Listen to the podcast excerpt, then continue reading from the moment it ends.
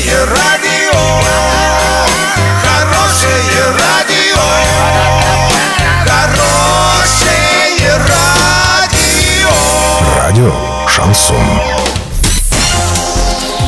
С новостями к этому часу Александра Белова. Здравствуйте. Картина дня за 30 секунд. Ветки после обрезки деревьев во дворах должен вывозить региональный оператор. А в Минпромторге рассказали, что будет продаваться в киосках и ларьках.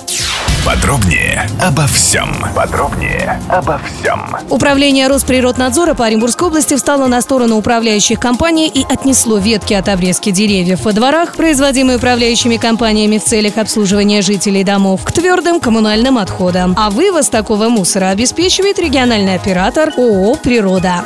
В киосках и ларьках, которые могут вернуть на улицы российских городов, будут продаваться товары повседневного потребления. Об этом рассказал замглавы Министерства промышленности и торговли Виктор Евтухов. Чиновник отметил, что реализация сигарет и алкоголя в нестационарных торговых объектах не предусмотрена. В целом же определенного списка товаров нет.